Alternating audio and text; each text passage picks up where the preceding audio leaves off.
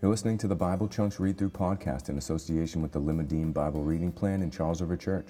For more information on Limmudim, visit lmd.church, or for more information on Charles River Church, visit charlesriverchurch.com. We read the whole story to make whole disciples of Jesus.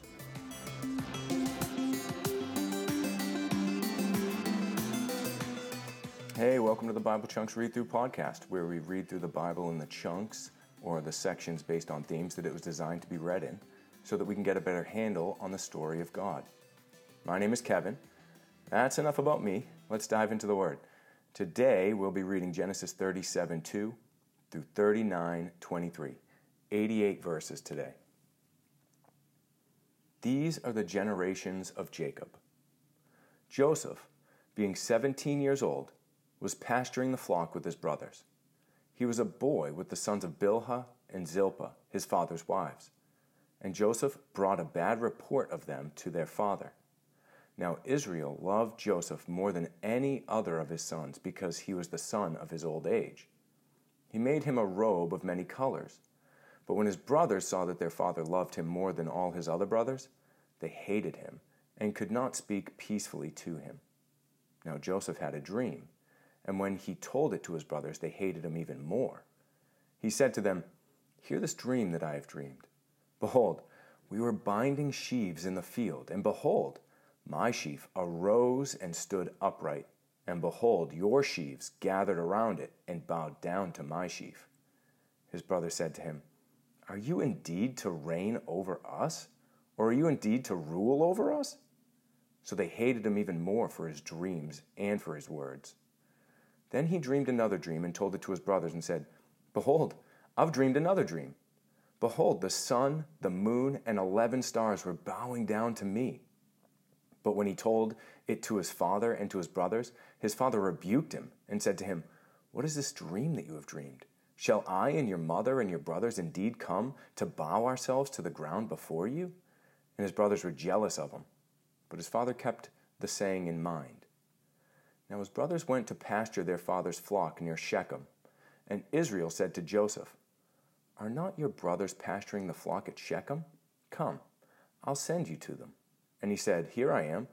So he said to him, Go now and see if it is well with your brothers and with the flock, and bring me word. So he sent him from the valley of Hebron and came to Shechem. And a man found him wandering in the fields, and the man asked him, What are you seeking? I'm seeking my brothers, he said. Tell me, please, where are they pasturing the flock? And the man said, They've gone away, for I heard them say, Let us go to Dothan. So Joseph went after his brothers and found them at Dothan. They saw him from afar, and before he came near to them, they conspired against him to kill him. They said to one another, Here comes this dreamer. Come now, let us kill him and throw him into one of the pits. Then we will say that a fierce animal has devoured him and we'll see what will become of his dreams. But when Reuben heard it, he rescued him out of their hands, saying, Let us not take his life. And Reuben said to them, Shed no blood.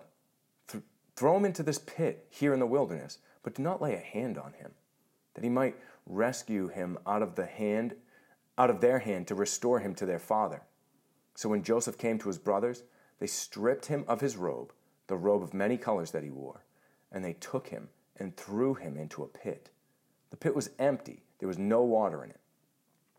Then they sat down to eat, and looking up, they saw a caravan of Ishmaelites coming from Gilead with their camels bearing gum, balm, and myrrh on their way to carry it down to Egypt. Then Judah said to his brothers, What profit is it if we kill our brother and conceal his blood? Come, let us sell him to the Ishmaelites, and let not our hand be upon him, for he's our brother, our own flesh and his brothers listened to him.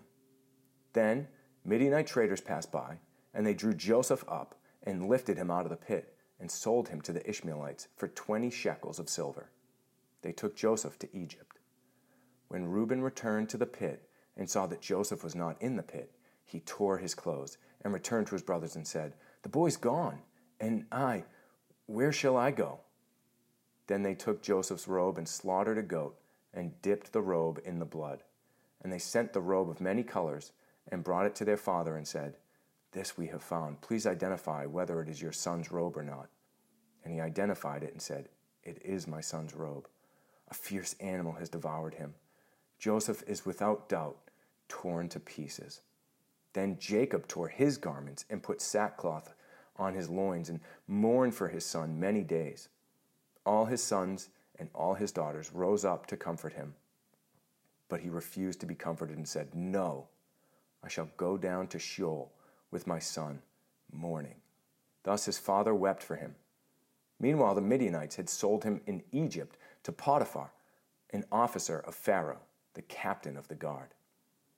It happened at that time that Judah went down from his brothers and turned aside to a certain Adullamite, whose name was Hira. There, Judah saw the daughter of a certain Canaanite, whose name was Shua. He took her and went in to her, and she conceived and bore a son, and he called his name Ur.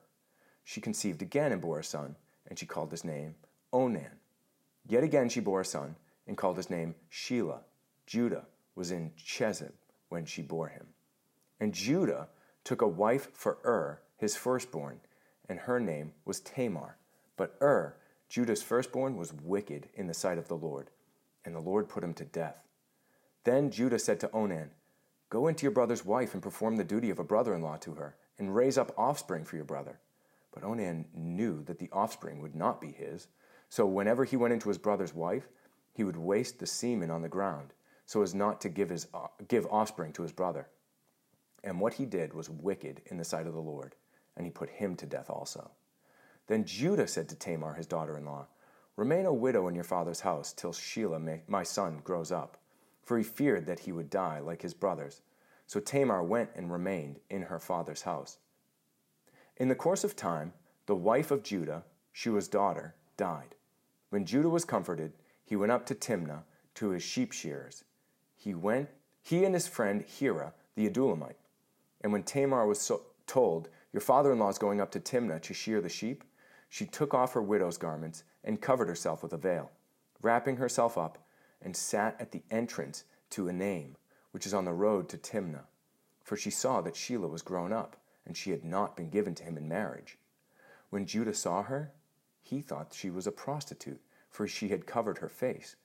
He turned to her at the roadside and said, Come, let me come in to you for he did not know that she was his daughter in law. She said, What will you give me that you may come in to me? He answered, I'll send you a young goat from the flock. And she said, If you give me a pledge until you send it. And he said, What pledge shall I give you? She replied, Your signet and your cord and your staff that's in your hand. So he gave them to her and went into her, and she conceived by him. Then she arose and went away, and taking off her veil, she put on the garments of her widowhood. When Judah sent the young goat by his friend the Adullamite to take back the pledge from the woman's hand, he did not find her. And he asked the men of the place, Where is the cult prostitute who was at Enaim at the roadside? And they said, No cult, no cult prostitute has been here. So we returned to Judah and said, I've not found her. Also the men of the place said, No cult prostitute has been here. And Judah replied, Let her keep the things as her own, or we shall be laughed at. You see, I sent this young goat, and you didn't find her. About three months later, Judah was told, Tamar, your daughter in law, has been immoral. Moreover, she's pregnant by immorality. And Judah said, Bring her out and let her be burned. As she was being brought out, she sent word to her father in law, By the man to whom these belong, I am pregnant. And she said, Please identify whose these are the signet and the cord and the staff. Then Judah identified them and said, She's more righteous than I since I did not give her my son Shelah, and she did not and he did not know her again. When the time of her labor came, there were twins in her womb. And when she was in labor, one put out a hand, and the midwife took and tied a scarlet thread on his hand, saying, This one came out first. But as he drew back his hand, behold, his brother came out, and she said, What a breach you have made for yourself. Therefore, his name was called Perez. Afterward, his brother came out with the scarlet thread on his hand, and his name was called Zerah. Now Joseph had been brought down to Egypt, and Potiphar, an officer of Pharaoh, the captain of the guard, an Egyptian, had brought him out from the Ishmaelites who had brought him down there. The Lord was with Joseph, and he became a successful man, and he was in the house of his Egyptian master. The master saw that the Lord was with him, and that the Lord caused all that he did to succeed in his hands. So Joseph found favor in the sight of in his sight and attended him, and he made him overseer of his house, and put him in charge of all that he had. From the time that he had made him overseer in his house, and over all that he had, the Lord blessed the Egyptian's house for Joseph's sake. The blessing of the Lord was on all that he had, in house and field, so that he left all that he had in Joseph's charge, and because of him, he had no concern about anything but the food he ate. Now Joseph was handsome in form and appearance. And after a time, his master's wife came, cast her eyes on Joseph, and said, Lie with me. But he refused, and said to his master's wife, Behold, because of me, my master has no concern about anything in the house, and he has put everything that he has in my charge. He's not greater in this house than I am, nor has he kept back anything from me except you, because you are his wife. How then can I do this great wickedness and sin against God? And as she spoke to Joseph day after day, he would not listen to her, to lie beside her, or to be with her. But one day, when he went into the house to do his work, and none of the men in the house were there, she caught him by his garment, saying, Lie with me. But he left his garment in her hand and fled and got out of the house. And as soon as she saw that he had left his garment in her hand and had fled out of the house, she called to the men of the household and said to them, See, he has brought among us a Hebrew to laugh at us. He came in to lie with me, and I cried out with a loud voice. And as soon as he heard that I lifted up my voice and cried out, he left his garment beside me and fled and got out of the house. Then she laid up his garment by her until his master came home. And she told him the same story, saying, The Hebrew servant whom you have brought among us came into me to laugh at me.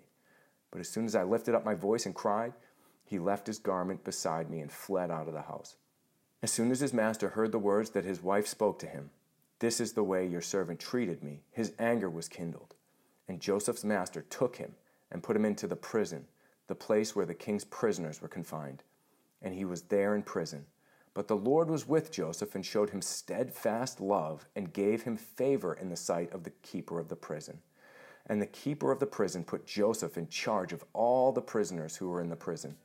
Whatever was done there, he was the one who did it. The keeper of the prison paid no attention to anything that was in Joseph's charge because the Lord was with him. And whatever he did, Lord made it succeed.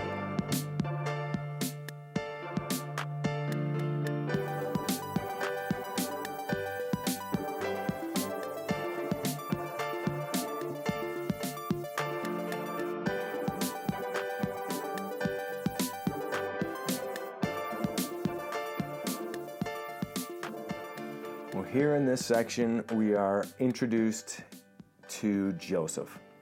And we get a little bit of the family dynamic of Jacob. He has the 12 sons, the, those who would be the 12 tribes of Israel. And, and you have Joseph, who is specially chosen uh, by Jacob, his favorite son, uh, who was born in his old age, one of his final sons to be born, him and Benjamin. And, and you have the story of Joseph, who dreams these dreams that are given to him by the Lord, but then it angers his brothers as he shares them. That essentially, uh, I got these, I saw these sheaves and they were bowing down to me, and then I saw the sun and the moon and the stars and they were bowing down to me. So essentially, that that uh, the the Lord was going to raise up Joseph and his brothers and his parents were going to bow down to him, and obviously uh, that made his brother and his parents uh, unhappy.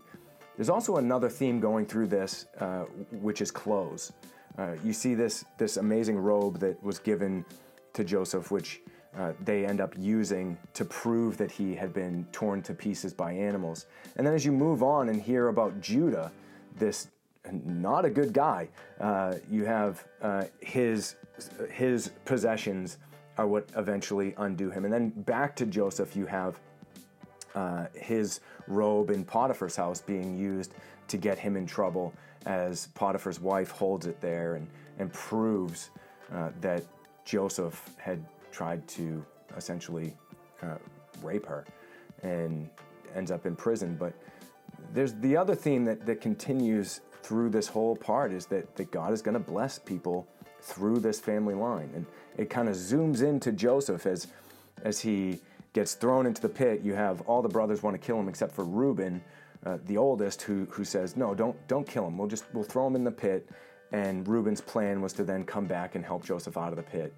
But before he can do that, his brothers sell him to Ishmaelites. Remember, Ishmael, uh, the the brother of Isaac. Uh, so again, like cousins of of the Israelites, sells them to the sells Joseph to the Ishmaelites and takes him down to Egypt for for 20 pieces of silver, and uh, and then you get this story of Judah and Tamar, and you have Judah who is like he really this is your first introduction to Judah, and it is not a good one.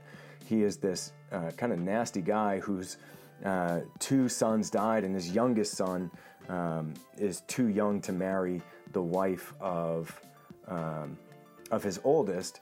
Because in, in those days, without insurance, without welfare, without state funded anything, you would need to provide offspring to care for you. And so the brother-in-law is is told, "All right, your your brother's dead. Now you need to make sure that your his wife has kids so that she can be cared for." But when he would go into her, he would make sure that she wouldn't get pregnant. And so that didn't please the Lord and and he ends up dying and then uh, and then Judah promises that, yeah, my, my, my youngest, Shelah, when he grows up, uh, you'll marry him. Very odd for modern ears to hear, but when you understand that it was a, a form of protecting uh, women at the time without state funded anything. And so, but even when Shelah grows up, Judah is, again, a, kind of a nasty guy and won't give Shelah to marry this woman. So she's she's like uncared for. She's she's got nothing. She's just this desperate widow who has to scrap to get by. And she comes up with this plan to trick Judah into sleeping with her and she gets pregnant. But again, she takes his stuff and proves that she is more righteous in this. So you, again, you have this all the way back to the garden where it's, you know, follow the Lord. Don't define good and evil on your own terms or else you get into a mess. And all along, even God's people are choosing to define good and evil on their own terms. But God has made these covenants and he promises that I will I'm not going to give up. I'm not going to quit on you. And and it's finally here with Joseph after he is lied about by Potiphar's wife where we hear that the Lord's steadfast love was upon and with Joseph even in prison. So he goes, he gets sold into slavery in Egypt, and then he rises up in Potiphar's house and he's put in charge of everything. And then he's lied about in Potiphar's house and he's put in prison and he's put in charge of the prison because his character is that which, first of all, he can be trusted, but also uh, the Lord just blesses him because this grace is upon him, because the Lord was with him, and whatever he did, the Lord made it succeed. This is the family that God chose to bring the snake crusher. It is a mess. It is, uh, it is certainly interesting. And um, I don't know what it is that God is stirring up in you today, but I want to ask you those same questions that we always ask at the end. First of all, what does this passage tell you about who God is? What does this passage stir up in you about who God is? What uh, things does this remind you about his character? What uh, what is surprising about who he is? What what does this tell you about who God is? Secondly, what does this tell you about the state of humanity? What does this tell you about yourself? Are you ever uh, do you, who do you relate to in in this story? What what kind of brings out that uh, that connection with you? And then finally, what is it as you're hearing the Word of God, what is it that the Holy Spirit is stirring up in you? Is there some relationship that you need to work on? Is there something that you need to, somebody that you need to pray for, a, a circumstance in which you need to believe that God is still with you in, even though it's less than ideal? And then take all of those things, all of those thoughts, turn them into prayers, and we will see you right back here again tomorrow. Until then, God bless.